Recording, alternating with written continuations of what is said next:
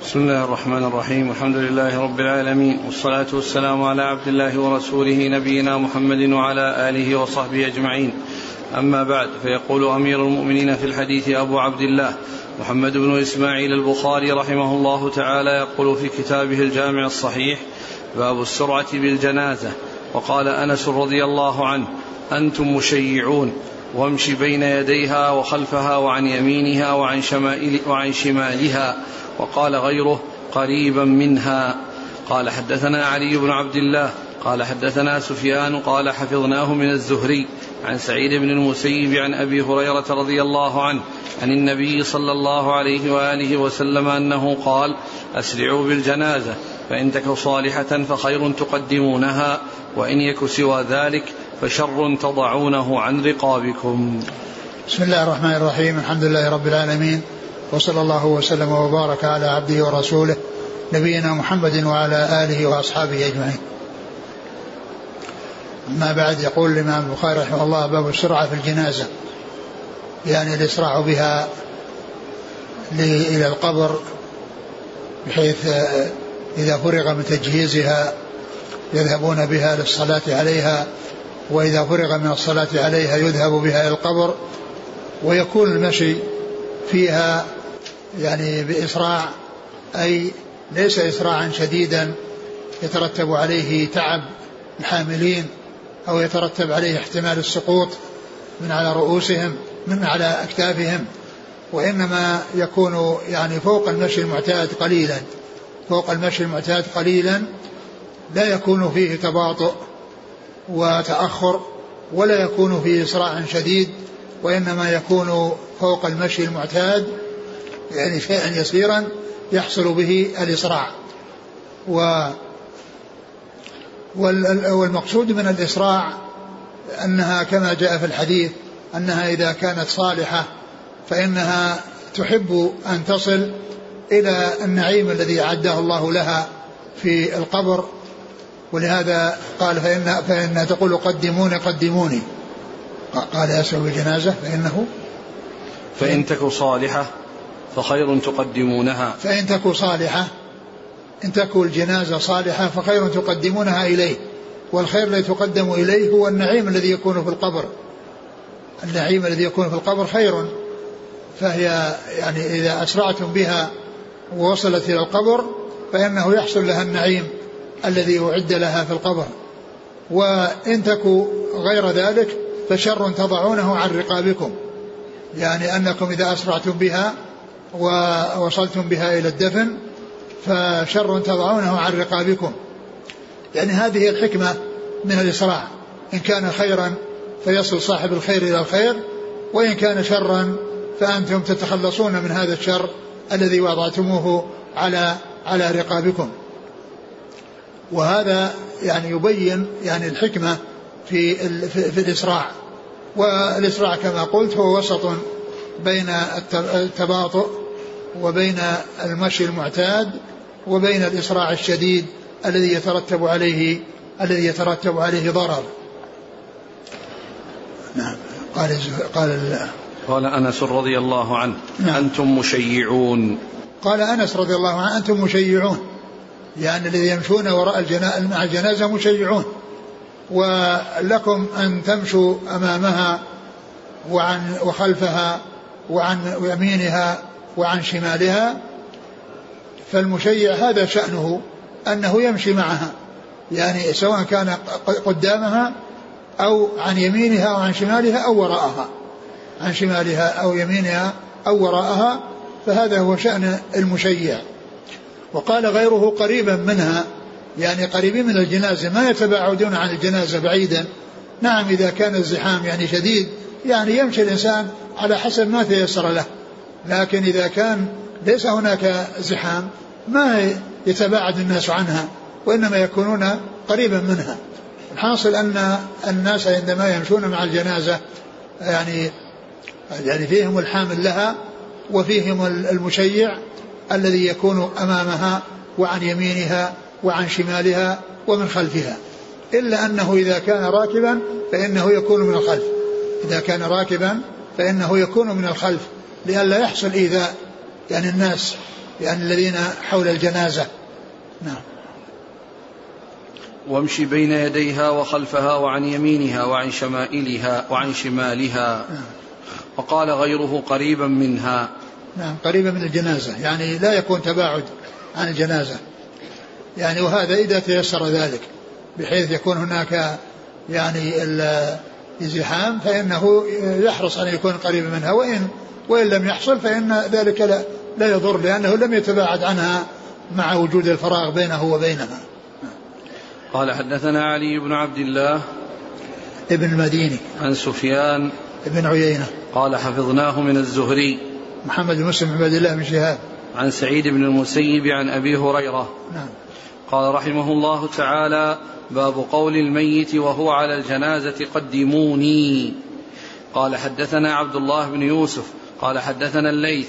قال حدثنا سعيد عن أبيه أنه سمع أبا سعيد الخدري رضي الله عنه أنه قال كان النبي صلى الله عليه وعلى آله وسلم يقول إذا وضعت الجنازة فاحتملها الرجال على أعناقهم فإن كانت صالحة قالت قدموني.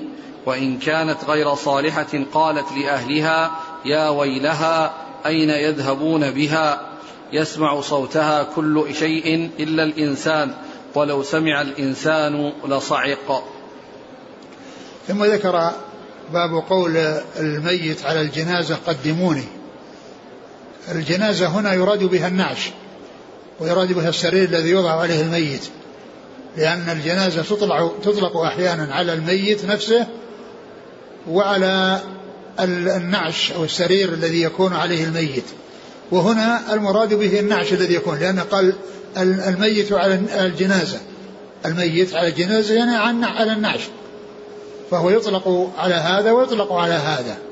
وكثيرا ما يطلق على الميت نفسه كما يقال صلاة الجنازة وما يعني وحمل الجنازة وما إلى ذلك. المقصود به الميت لكنه يأتي يعني يأتي بمعنى آخر وهو السرير أو النعش الذي يكون عليه الميت فإنه يقال له جنازة. ثم ذكر هذا الحديث الذي فيه حديث أبي سعيد أن النبي صلى الله عليه وسلم قال يعني إذا, إذا وضعت الجنازة فاحتملها الرجال على أعناقهم. إذا وضعت الجنازة واحتملها الرجال يعني إذا فرغ منها يعني سواء يعني آه، فرغ من تجهيزها وأتي بها للصلاة عليها أو فرغ من الصلاة عليها فإن الرجال يحملونها على أعناقهم. فإذا حملها الرجال على أعناقهم إذا كانت صالحة فيقول قدموني قدموني. قدموني قدموني لأنها تريد الخير الذي هيئ لها والأجر والنعيم الذي هيئ لها بالقبر. لأن لأن الميت ينعم في قبره إذا كان يعني مستحقا للنعيم. ويعذب في قبره إذا كان مستحقا للعذاب. ف فتقول قدموني قدموني تريد الإسراع إلى هذا الذي آه، أمامها. وإن كانت غير ذلك قالت يا ويلها أين تذهبون بها؟ يا ويلها أين تذهبون بها؟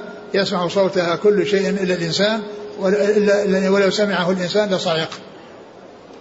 يا ويلها المقصود من ذلك أن أنها تقول يا ويلها لكن اللفظ تقول يا ويلي بالياء ولكنه عدل عن الإتيان بالضمير المتكلم يعني من باب السلامة والتنزه من إضافة الكلام الغير طيب إلى الإنسان.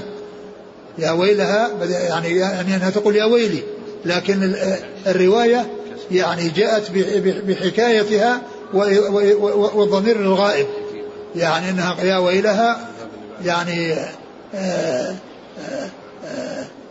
ليس من أجل السلامة من إضافة الكلام الغير الطيب إلى المتكلم الذي يحكي ذلك.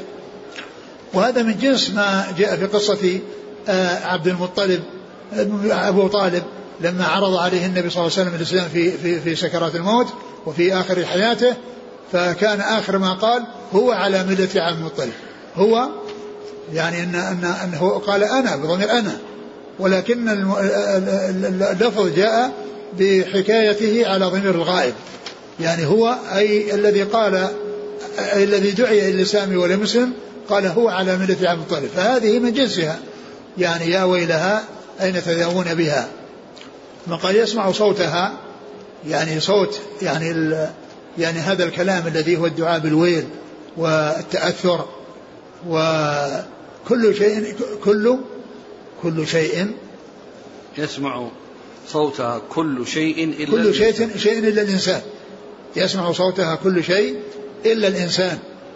لأن الله عز وجل أخفى على الناس يعني ما يعني يجري من العذاب وما يحصل للموتى من الأمور المذهلة ومن الأمور العظيمة. الله تعالى أخفاها على الناس. يعني حتى يتميز من يؤمن بالغيب ومن لا يؤمن بالغيب. حتى يتميز من يؤمن بالغيب ومن لا يؤمن بالغيب. و آه وذلك أن أن أن أن الناس لو حصل لهم ذلك ما حصل التفاوت بينهم.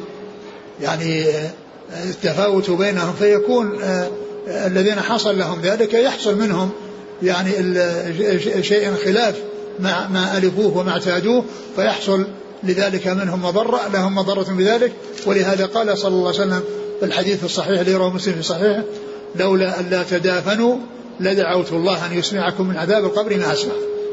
فالله عز وجل أسمع نبيه ما يجري في القبور وحجب ذلك عن الناس لأن لأنه لو حصل لهم ذلك ما آه، ما قرر لهم قرار ولا تهنوا بعيش ولا تهنوا بحياة بل بل قد يهلكون بحيث لا يتدافنون بحيث ما يحصل تدافن بينهم. لولا أن لا تدافنوا لدعوت الله أن يسمعكم من عذاب القبر ما أسمع. وعلى هذا فأمور الآخرة جعلها الله غيبا ولم يجعلها علانية ليتميز من يؤمن بالغيب ومن لا يؤمن بالغيب. قالت يا ويلها أنا يسمع صوتك الإنسان ولو سمعها الإنسان لصعق. يعني لحصل له الصعق والغشي الذي يعني لا يبقى على إدراكه وعلى إحساسه. ومما هو معلوم أن أن أن الناس إذا كان عندهم مريض وفيه شدة مرض وهو يصيح من شدة المرض ما يقر لهم قرار ولا يتهنؤون بعيش وهم يسمعون هذا الكلام. وهم يسمعون هذا الكلام وهذا الأنين الشديد المريض ما يرتاحون. وهم يسمعون صوته الشديد في التألم من الضرر والألم الذي حصل له. قال حدثنا عبد الله بن يوسف التنيسي. عن الليث بن سعد. عن سعيد عن أبيه. سعيد بن أبي سعيد المقبري. عن أبيه. عن أبيه أبو سعيد. كيسان. نعم. عن أبي سعيد الخدري. وهو سعد بن مالك بن سنان قال رحمه الله تعالى باب من صف صفين أو ثلاثة على الجنازة خلف الإمام. قال حدثنا مسدد عن أبي عوانة عن قتادة عن عطاء عن جابر بن عبد الله رضي الله عنهما أن رسول الله صلى الله عليه وآله وسلم صلى على النجاشي فكنت في الصف الثاني أو الثالث. ثم ذكر هذه السرية باب من صف صفين أو ثلاثة على الجنازة خلف الإمام. باب من صف صفين أو ثلاثة أو ثلاث صفوف على الجنازة خلف الإمام. يعني أن تكثير الصفوف وتعدد الصفوف يعني وراء الإمام يعني هذا مطلوب. والرسول عليه الصلاة والسلام لما جاء نعي النجاشي خرج إلى المصلى ويعني وجعلهم صفوفا وكانوا صفوفا. ومعلوم أن أنهم إذا كانوا صفوفا يكونون قريبا من الإمام لا سيما إذا كانوا في العراء وفي مكان مكشوف فلو أنه اتصل الصف وصاروا صفا واحدا لصار طويلا ما يسمع الناس الذين بعيدين عنه من جهة اليمين أو من جهة الشمال ما يسمعون الصوت. لكنهم إذا كانوا صفوفا يعني وراءه فإنه يحصل يحصل سماعهم يعني تكبير الإمام وسلام الإمام. فدل هذا على أن الأفضل أن تتكرر الصفوف على الجنازة وهذا واضح لأنه ما يقال أن هناك حد فاصل يعني وقفوا عنده بل يعني في العراء يعني إذا امتد الصف يصل إلى أماكن بعيدة إلى إلى أمكنة بعيدة فإذا صاروا صفوفا متعددة يكونون أقرب إلى الإمام. وجابر رضي الله عنه أخبر بأنه قال كنت في الصف الثاني أو الثالث. يعني معناه أن في ثلاث صفوف. يعني معناه أنه أخبر أن في ثلاث صفوف. لكن لا يعني ذلك أنه ليس هناك شيء أكثر من هذا وإنما أخبر بأنه في الصف الثاني أو الثالث. الثاني أو الثالث ليس في الأول. وإنما هو إما في الثاني أو في الثالث. لكن لا يعني ذلك أن الصفوف لا تتجاوز ثلاثة. بل يعني آه، بل قد تتجاوز ثلاثة إذا كانوا الجماعة كثيرون فإن صفوفهم عديدة جدا وتصل إلى العشرات من الصفوف نعم. قال حدثنا مسدد ابن مسرهد عن أبي عوانة الوضاح بن عبد الله اليشكري عن قتادة بن دعامة السدوسي عن عطاء بن أبي رباح عن جابر بن عبد الله نعم. قال رحمه الله تعالى باب الصفوف على الجنازة.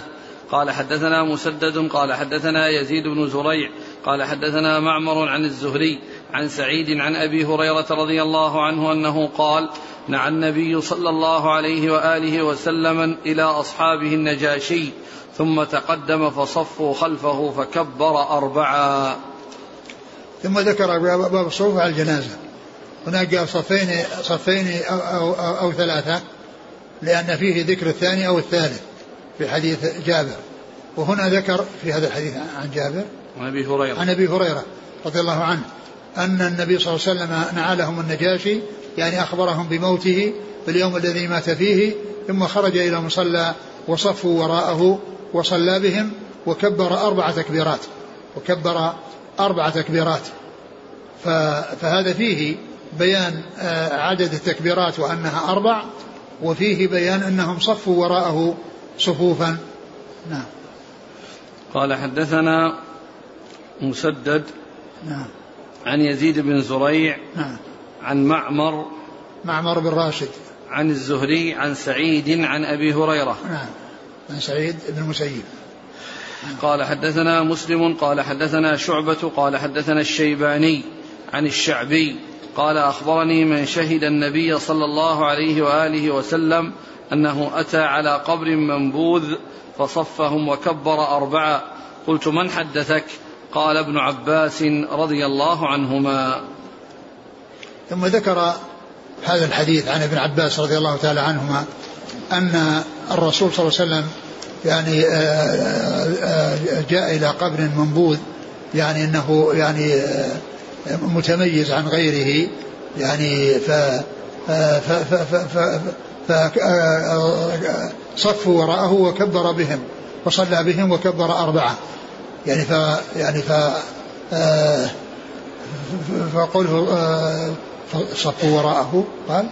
في الحديث لا قال فصفهم وكبر أربعة. فصفهم وكبر أربعة. فصفهم يعني أن فيه صفوف.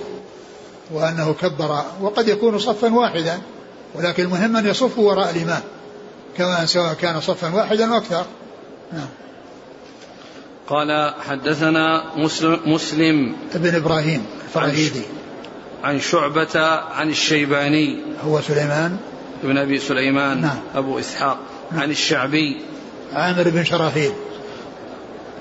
قال أخبرني من شهد النبي صلى الله عليه وسلم قلت من حدثك؟ قال ابن عباس. يعني أخبر بأن أنه سمع ذلك ممن شهد النبي صلى الله عليه وسلم. يعني حضر حضر الصلاة هذه.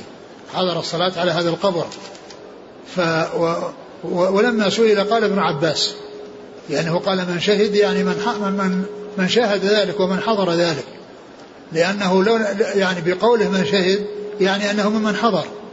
بخلاف لو لم يقل من شهد وقال عن ابن عباس لأنه قد يكون رواه عن غيره.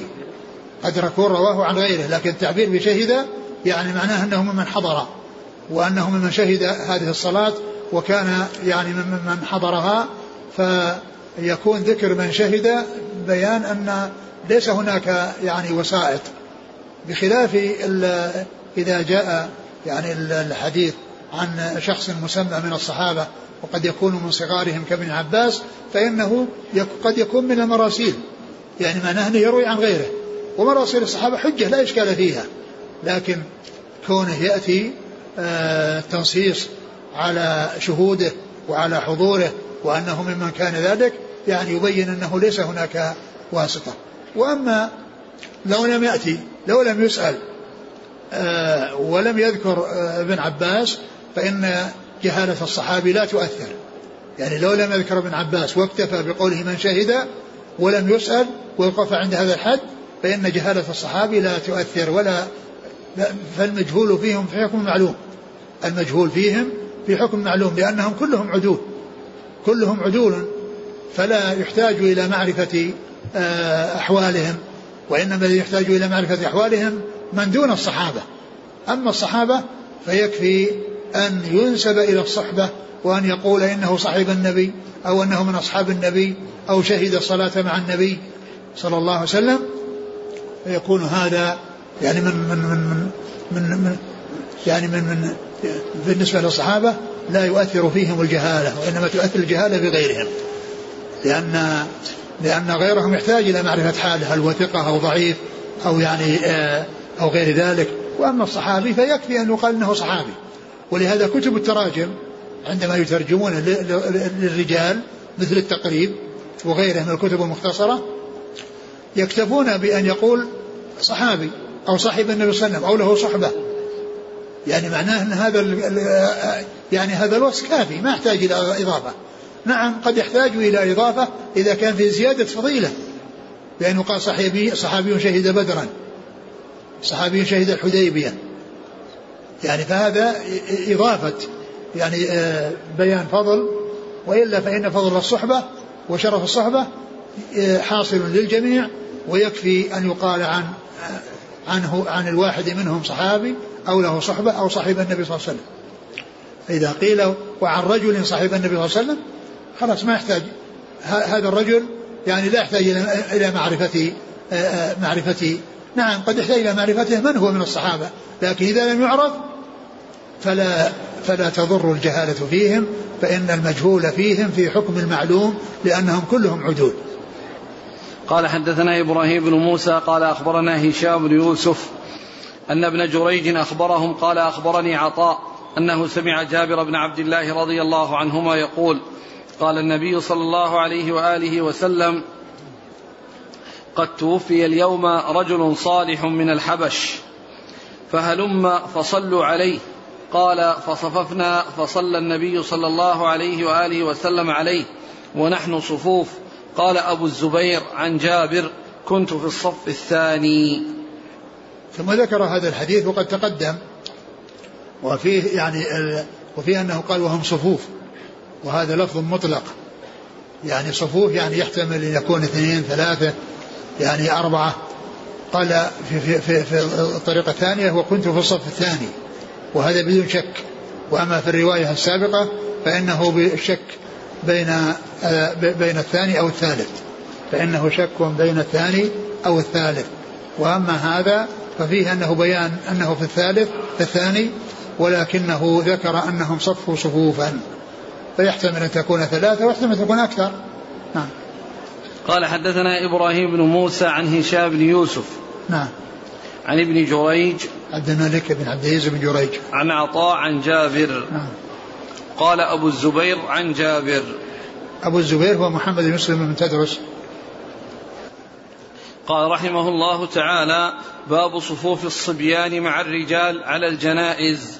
قال حدثنا موسى بن إسماعيل قال حدثنا عبد الواحد قال حدثنا الشيباني عن عامر عن ابن عباس رضي الله عنهما أن رسول الله صلى الله عليه وآله وسلم مر بقبر قد دفن ليلا فقال متى دفن هذا؟ قالوا البارحة. قال أفلا آذنتموني؟ قالوا دفناه في ظلمة الليل فكرهنا أن نوقظك.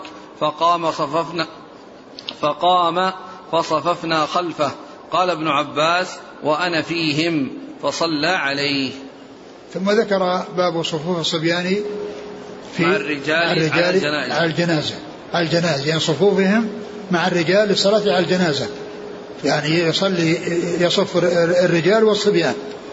يصف الرجال والصبيان. وذكر هذا الحديث عن ابن عباس رضي الله تعالى عنهما أن النبي صلى الله عليه وسلم مر بقبر قد دفن. يعني ف قالوا قال متى متى دفن؟ قالوا دفن البارحة. يعني أنه دفن ليلا. فقال يعني عاتبهم أنهم لم يؤذنوه ولم يخبروه فقالوا إنها كانت ظلمة وإنا كرهنا أن نوقظك فيعني فصلى عليه. ومعهم ابن عباس. ومحل الشاهد من هذا أن ابن عباس كان من الصبيان و وأنه صلى وأنه ممن صلى عليه. هذا محل الشاهد يعني كون ابن عباس من الصبيان وقد صلى مع هؤلاء الذين صلوا مع النبي صلى الله عليه وسلم على هذا القبر. نعم. قال حدثنا موسى بن إسماعيل تبوذكي. عن عبد الواحد. عبد الواحد بن زياد. عن الشيباني عن عامر عن ابن عباس. عامر الشعبي آه عامر الشعبي لأنه يأتي أحيانا باسمه فقط وأحيانا يأتي بنسبته الشعبي. وكثيرا ما يأتي بذكر الشعبي وهو عامر بن شراحيل وأحيانا يأتي ذكره باسمه كما هنا. قال رحمه الله تعالى باب سنة الصلاة على الجنائز. وقال النبي صلى الله عليه وآله وسلم من صلى على الجنازة وقال صلوا على صاحبكم وقال صلوا على النجاشي سماها صلاة. ليس فيها ركوع ولا سجود ولا يتكلم فيها وفيها تكبير وتسليم. وكان ابن عمر رضي الله عنهما لا يصلي إلا طاهرا. ولا تصلى عند طلوع الشمس ولا غروبها ويرفع يديه. وقال الحسن أدركت الناس وأحقهم على جنائزهم من رضوهم لفرائضهم. وإذا أحدث يوم العيد أو عند الجنازة يطلب الماء ولا يتيمم. وإذا انتهى إلى الجنازة وهم يصلون يدخل معهم بتكبيره. وقال ابن المسيب يكبر بالليل والنهار والسفر والحضر اربعا وقال أنس رضي الله عنه تكبيرة ألو... تكبيرة الواحدة استفتاح الصلاة. وقال ولا تصلي على أحد منهم مات أبدا. وفيه صفوف وإمام. قال حدثنا سليمان بن حرب قال حدثنا شعبة عن الشيباني عن الشعبي قال أخبرني من مر مع نبيكم صلى الله عليه وسلم على قبر منبوذ فأمنا فصففنا خلفه فقلنا يا أبا عمرو من حدثك؟ قال ابن عباس رضي الله عنهما. قال حدثنا سليمان بن حرب قال حدثنا شعبة عن الشيباني عن الشعبي قال أخبرني من مر مع نبيكم صلى الله عليه وسلم. ثم ذكر ثم ذكر باب سنة الجنازة. سنة الصلاة على الجنائز. سنة الصلاة على الجنائز. المقصود بالسنة يعني هنا يعني ما يشمل الواجب والمستحب. يعني يشمل ما كان واجبا وما كان مستحب مستحبا. والسنة تطلق أربعة إطلاقات. السنة تطلق أربعة إطلاقات. وتطلق على كل ما جاء عن الله وعن رسوله صلى الله عليه وسلم سواء كان واجبا أو مستحبا يعني آه، آه، ركنا أو غير ذلك كل ما جاء عن الله وعن رسوله صلى الله عليه وسلم من الأوامر فإنه يقال له سنة. وكذلك ما يأتي عنه من النواهي يقال له سنة. فالأوامر تمتثل والنواهي تجتنب. الأوامر تمتثل والنواهي تجتنب. فإذا أعم وأوسع معاني السنة أنه كل ما جاء عن النبي صلى الله عليه وسلم من الكتاب والسنة. كل ما جاء عن النبي صلى الله عليه وسلم من الكتاب والسنة فإنه يقال إنه سنة الرسول صلى الله عليه وسلم. وتطلق إطلاقا أخص وهو حديث الرسول عليه الصلاة والسلام. وهو حديث الرسول عليه الصلاة والسلام. وهذا مثل ما يأتي في كتب شروح الحديث وفي كتب الفقه. عندما يذكرون الأدلة إجمالا في الأول يقولون هذه المسألة دل عليها الكتاب والسنة والإجماع. دل عليها الكتاب والسنة والإجماع. فإن السنة إذا عطفت على الكتاب يراد بها حديث الرسول صلى الله عليه وسلم. يراد بها حديث الرسول صلى الله عليه وسلم الذي تعريفه عند المحدثين ما أضيف إلى النبي صلى الله عليه وسلم من قول أو فعل أو تقرير أو وصف خلقي أو خلقي. هذا هو حديث الرسول صلى الله عليه وسلم. كل ما أضيف إلى النبي صلى الله عليه وسلم من قول قاله أو فعل فعله أو آه، شيء أقر عليه بأن فعله أصحابه أمامه وقد أقرهم ولم ينههم على عن ذلك فهذا يدل على أنه سنة لأنه لا يقر على باطل صلوات الله وسلامه وبركاته عليه. وكذلك أيضا يدخل ما يتعلق بأوصافه صلى الله عليه وسلم الخلقية والخلقية. يعني ما يتعلق بأخلاقه وصفاته التي هي أخلاقه وكذلك صفته الخلقية يعني ككونه يعني كثير الشعر وكونه مت... يعني وسط في الرجال ليس بالطويل البائن ولا بالقصير البائن وكونه كذا هذا كله يقال له حديث الرسول صلى الله عليه وسلم. ما أضيف إلى النبي صلى الله عليه وسلم من قول أو فعل أو تقرير أو وصف خلقي أو خلقي. ف فإذا عطفت السنة على القرآن أو الكتاب فإنه يراد بها خصوص حديث الرسول صلى الله عليه وسلم. وتطلق على ما يقابل البدعة. على ما يقابل البدعة يعني سنة وبدعة. سني وبدعي. يعني ف, ف ومنه قوله عليه الصلاة والسلام فعليكم بسنتي وسنة الخلفاء الراشدين تمسكوا بها وعضوا عليها بنواجذ وإياكم محدثات الأمور. يعني فهناك بدعة تقابل آه، سنة. أو سنة تقابل بدعة والسنن يرغب فيها والبدع يحذر منها. والسنن يرغب فيها والبدع يحذر منها. وتأتي إطلاقا معنى معنى الرابع وهو عند الفقهاء وهو أن السنة بمعنى المستحب والمندوب يعني ما ليس بواجب. الذي يثاب فاعله ولا يعاقب تاركه. لأن المستحب لو تركها الإنسان لا يعاقب. لو تركها الإنسان لا يعاقب لأنه مستحب. وأما الواجب هو الذي يعني إذا تركه يستحق العقوبة.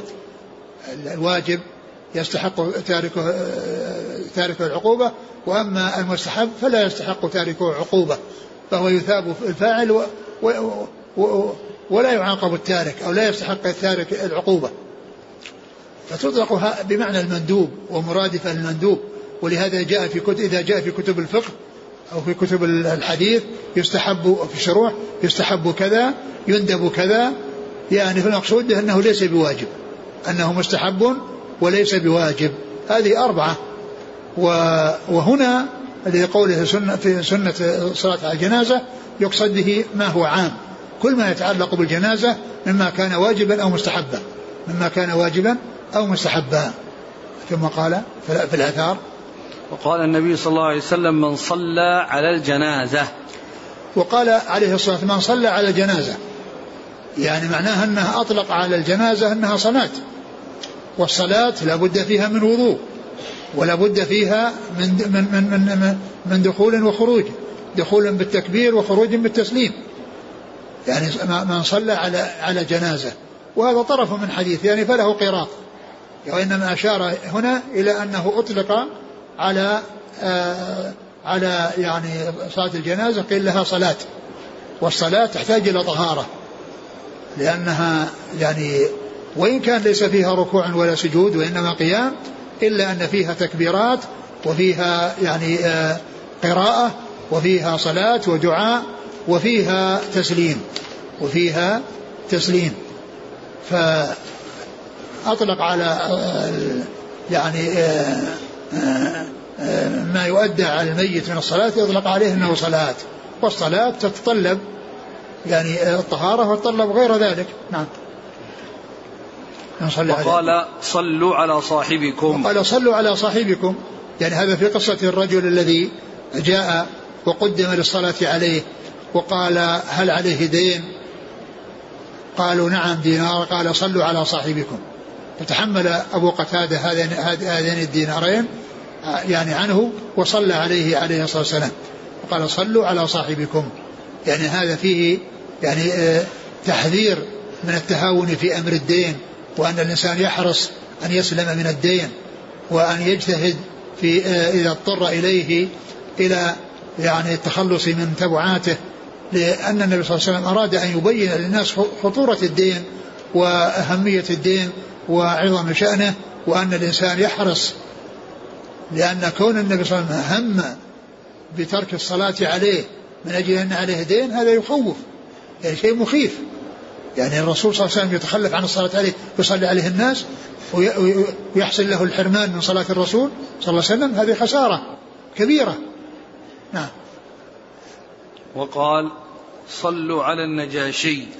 وقال صلوا على النجاشي. لأنه أمرهم بالصلاة عليه وصلى بهم عليه الصلاة والسلام. نعم. سماها صلاة. يعني هذه الأحاديث الثلاثة التي ذكر أطرافها قال سماها صلاة. يعني أطلق على صلاة الجنازة أنها صلاة. والصلاة تحتاج إلى كذا وكذا. نعم. ليس فيها ركوع ولا سجود ولا يتكلم فيها. يعني هي يعني ليس فيها ركوع وسجود لأن هذا هو شأنها والصلوات الأخرى فيها ركوع وسجود. الصلوات الأخرى فيها ركوع لكن هذه لا ركوع فيها سجود لأن السنة جاءت بذلك والشريعة جاءت بذلك. نعم. ولا يتكلم فيها يعني كالصلوات. كالصلوات. كصلوات الفرائض والنوافل. الإنسان ما يتكلم في صلاته. ما يتكلم في صلاته. فلكونها صلاة يعني تمتاز عن غيرها من الصلوات بأنها لا ركوع فيها ولا سجود ولكنها كغيرها من الصلوات التي يحتاج فيها إلى الطهارة وكذلك لا يتكلم فيها ولا يفعل فيها الأفعال الممنوعة في الصلاة التي هي غير صلاة الجنازة. نعم. وفيها تكبير وتسليم. وفيها تكبير وتسليم. نعم. وكان تكبير في أولها وفي أثنائها وتسليم في آخرها. يعني مثل ما جاء في بالنسبة للصلاة المكتوبة أو غير المكتوبة قال تحريمها التكبير وتحليلها التسليم. تحريمها التكبير وتحليلها التسليم. النساء إذا دخل بالتكبير معناه ما يحصل منه أشياء كانت حلالا له قبل ذلك. يمتنع مما كان حلالا له قبل التكبير تكبير الإحرام. ويستمر ذلك إلى التسليم. وإذا حصل التسليم حل له كل شيء كان حلالا له قبل قبل التحريم. وكذلك صلاة الجنازة.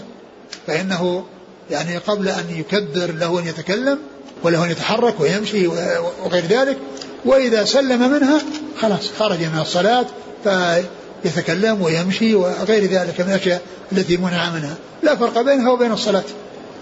الصلوات التي فيها ركوع وسجود. وكان ابن عمر لا يصلي إلا طاهرا. وكان ابن عمر لا يصلي إلا طاهرا. لأن لأنها صلاة والصلاة تحتاج إلى طهارة. نعم. ولا تصلى عند طلوع الشمس ولا غروبها. ولا تصلى الجنائز عند طلوع الشمس وعند غروبها وكذلك عند قيامها. كما جاء في الحديث ثلاث أوقات نهينا أن نصلي فيها وأن ندفن فيها موتانا عند طلوع الشمس وعند قيامها وعند غروبها. نعم. ويرفع يديه. ويرفع يديه بالتكبير. يعني عندما يكبر يرفع يديه. عندما يكبر يرفع يديه سواء في التكبيرة الأولى أو التكبيرة الأخرى. يعني جاء ذلك عن ابن عمر رضي الله تعالى عنه وجاء أيضا مرفوعا من بعض الطرق التي يعني تقوم الحجة بها. وقد ذكر الشيخ عبد العزيز بن باز رحمه الله أن هذا رواه يعني ال يعني الدار قطني ويعني و وفيه يعني ورفعه عمر بن شبه وهو ممن يحتج به. وقال الحسن أدركت الناس وأحقهم على جنائزهم من, رضو من رضوهم لفرائضهم. قال أدركت الناس. يقول الحسن البصري أدركت الناس وأحقهم يعني بالإمامة في الجنازة من رضوه للفرائض الذي يرضونه لصلاة الفرض يرتضى ل يعني لصلاة الجنازة. يعني من يقدم ويختار التقديم في الإمامة يختار للصلاة على الجنازة.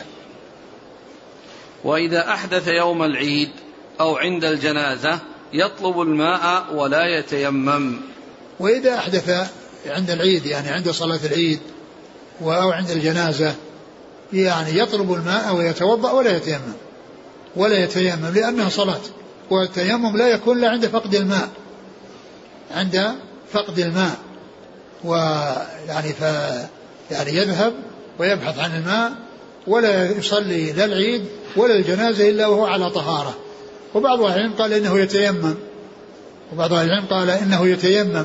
لكن يعني حكم صلاة الجنازة كحكمها أن الإنسان إذا يعني يعني آه، قدر على الماء وتمكن منه فإنه لا يصلي إلا بالوضوء ولا يصلي بالتيمم وإذا انتهى إلى الجنازة وهم يصلون يدخل معهم بتكبيرة. وإذا انتهى إلى الجنازة وقد بدأوا بالصلاة فإنه يدخل معهم بتكبيرة. وإن كانت هذه التكبيرة يعني هي الأولى للإمام فإنه يسلم مع الإمام.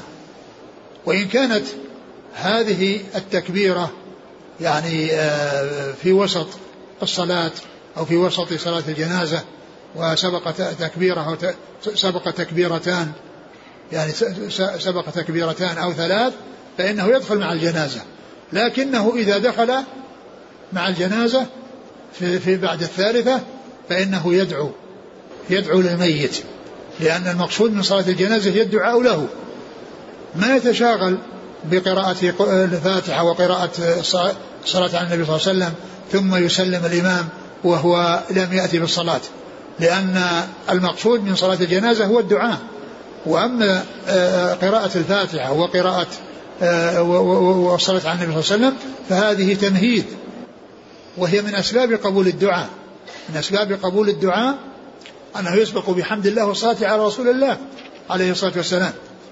ولما كان المصلي المصلى عليه الذي في الجنازة بحاجة إلى دعاء إخوان المسلمين وهو أحوج ما يكون لهذا الدعاء لأن هذا يعني نهايته يعني في الحياة الدنيا ونهايته في ظاهر الأرض فإن فإنه آه، آه، يحرص على أن يدعى له.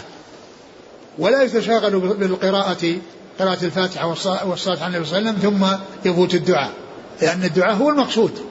وهذا إنما هو وسيلة إليه وتمهيد له وهو من آه، من أسباب قبول الدعاء أن يسبق الدعاء بحمد الله والصلاة على رسول الله عليه الصلاة والسلام. ثم إذا سلم الإمام فإنه يكبر يعني آه، الباقي عليه من التكبيرات ولكن يكبرها دون أن يطيل بينها. يعني يكبر ويقول اللهم اغفر له الله أكبر اللهم اغفر له ثم يسلم لأن الجنازة لا تبقى أمامه حتى يبقى يصلي عليها. لأنها ترفع من حين ما يسلم الإمام. فلو بقي يصلي ما قدام الجنازة. وإنما يأتي يقضي ما فات وهذا يدخل تحت قوله صلى الله عليه وسلم ما أدركتم فصلوا وما فاتكم فأتموا. ولكنه يتم ويدعو دعاء قصيرا ويسلم. وقال ابن المسيب يكبر بالليل والنهار والسفر والحضر أربعا. يعني قال ابن المسيب أنه يكبر بالليل والنهار والحضر والسفر يعني صلاة الجنازة ليلا ونهارا حضرا وسفرا يكبر أربعا. وهذا هو الذي يعني الذي جاءت فيه الأحاديث الكثيرة والمشهورة وقد جاء ما يدل على الزيادة عن أربع ولكن المشهور والذي آه، كثرت فيه الروايات أنها أربع. وقال أنس رضي الله عنه تكبيرة الواحدة استفتاح الصلاة. قال تكبيرة واحدة استفتاح الصلاة. يعني أن استفتاح الصلاة لابد من تكبيرة. وهذه التكبيرة يعني يكون بعدها ثلاث. وقال ولا تصلي على أحد منهم مات أبدا. ولا تصلي على أحد منهم مات أبدا. يعني سماها صلاة.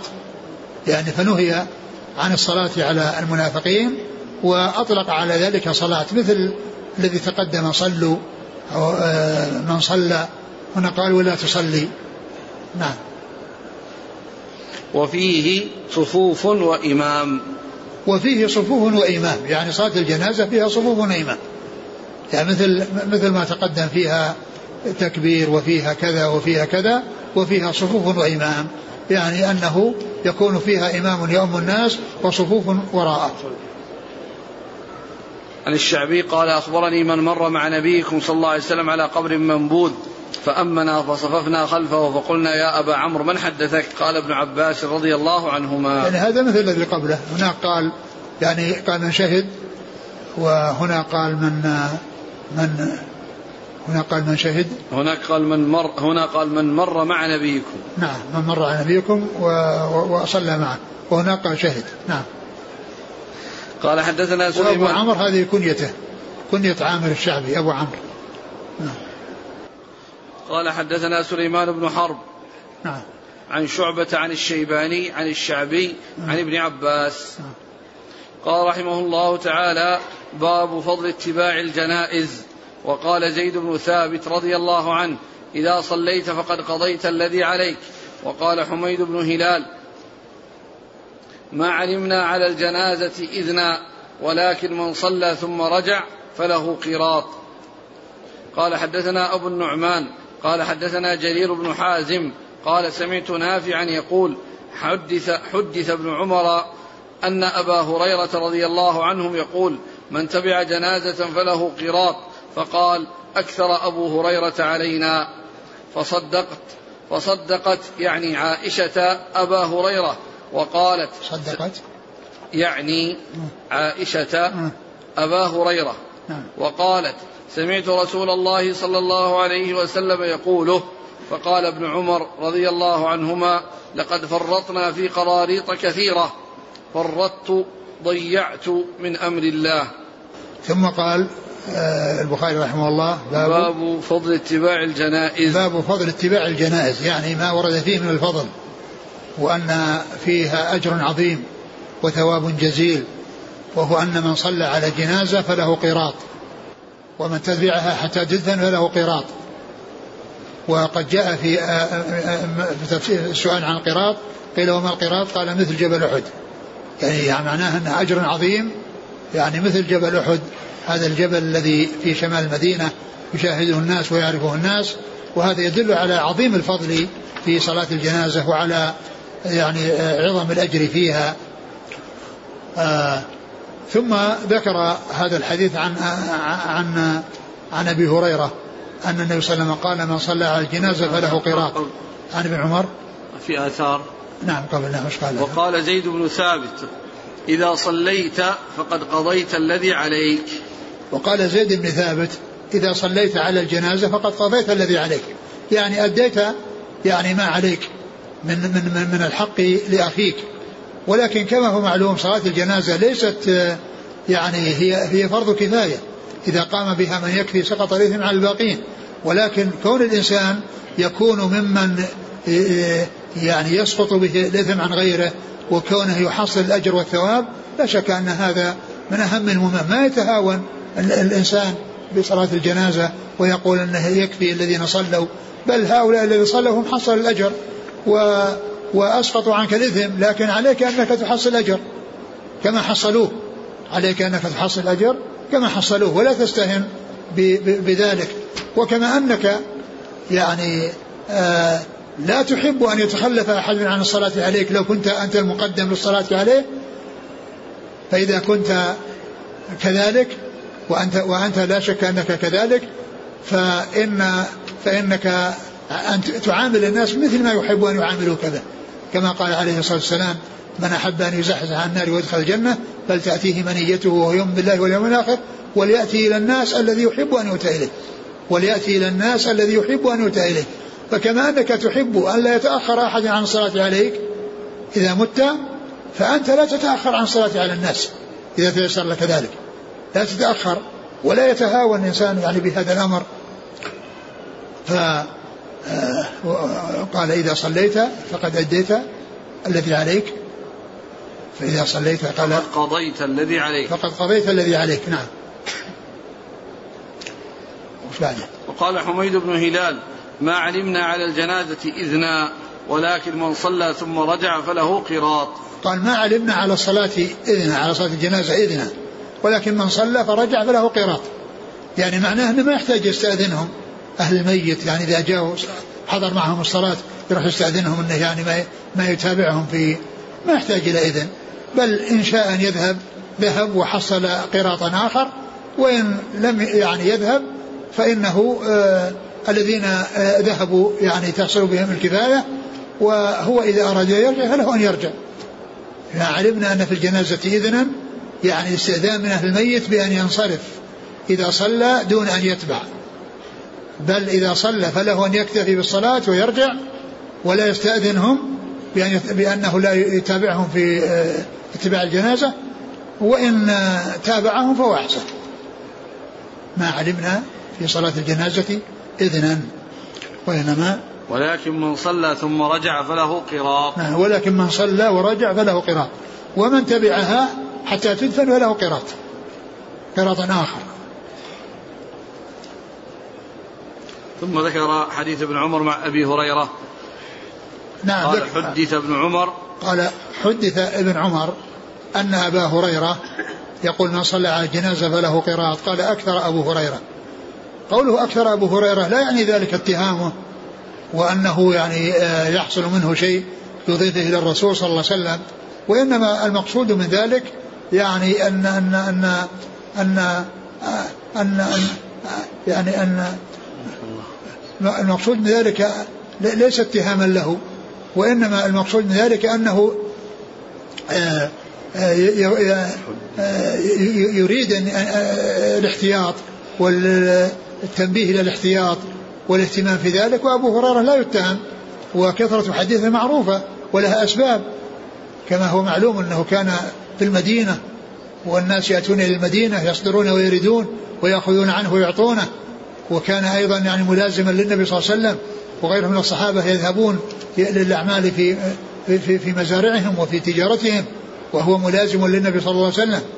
يعني يأكل معه ويعني يكون معه دائما وأبدا في كثرة المخالطة والاتصال به فلهذا كثر حديثه رضي الله عنه وأرضاه وهو لا يتهم وإنما هذا يعني فيه بيان الاحتياط والاهتمام بالاحتياط في الحديث لا اتهام أبي هريرة رضي الله عنه. ثم أيدت عائشة رضي الله عنها هذا الذي جاء عن أبي هريرة. وعندما يعني اجتمع عنده آه يعني آه حديث أبي هريرة وحديث عائشة قال قد فرطنا في قراريط كثيرة. يعني يعني ما بلغتنا هذه السنة فقد فحصل منا التفريط. يعني فات علينا أننا نحصل هذه القراريط. فات علينا أننا نحصل هذه القراريط قال قد فرطنا في قراريط كثيرة.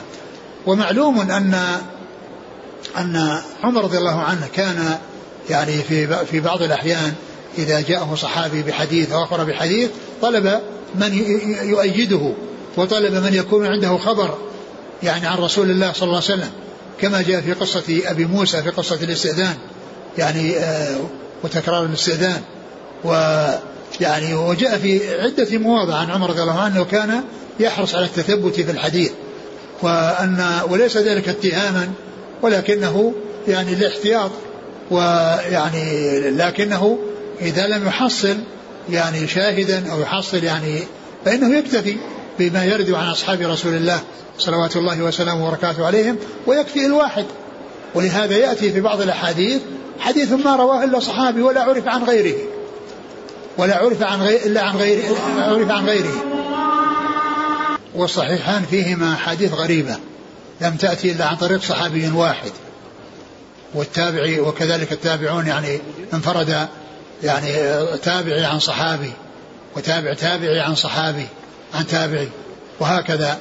ومن أو ومن ومن أوضح الأمثلة في ذلك أول حديث في صحيح البخاري وآخر حديث.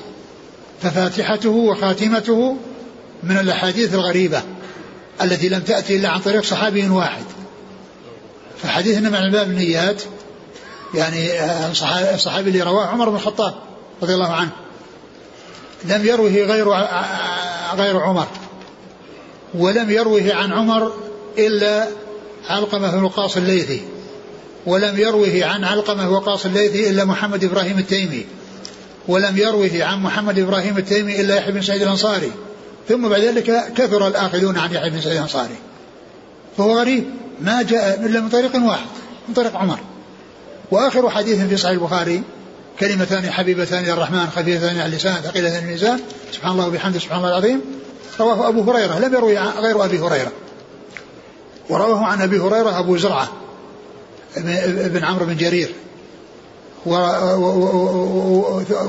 ثم بعد ذلك يعني آه، رواه يعني واحد عن واحد حتى يعني آه، بعد ذلك اتسع أو كثر الرواة مثل ما حصل في حديث حديث عمر بن الخطاب رضي الله عنه. فهذه من غرائب الصحيح. ليس المقصود من ذلك أنه لا بد أن يكون الحديث جاء عن صحابيين. فعمر رضي الله عنه جاء عن حديث واحد وهو الذي كان يستثبت وكان يطلب ال ال يعني من يكون معه. أو من يروي عنه. لا اتهاما للرواة ولكن آه، من باب الاحتياط. وكون آه، كل إنسان يحرص على أن لا يحدث إلا بالشيء الذي تحقق سماعه من رسول الله صلى الله عليه وسلم. نعم. قال لقد أكثر علينا أبو هريرة فصدقت يعني عائشة أبا هريرة وقالت سمعت الرسول صلى الله عليه وسلم يقول يقوله فقال ابن عمر رضي الله عنهما لقد فرطنا في قراريط كثيرة. فرطت ضيعت من أمر الله. يعني حزن وندم على أنه فاته آه، الاتيان بقراريط كثيرة آه، يعني لم يسمع بالحديث قبل هذا.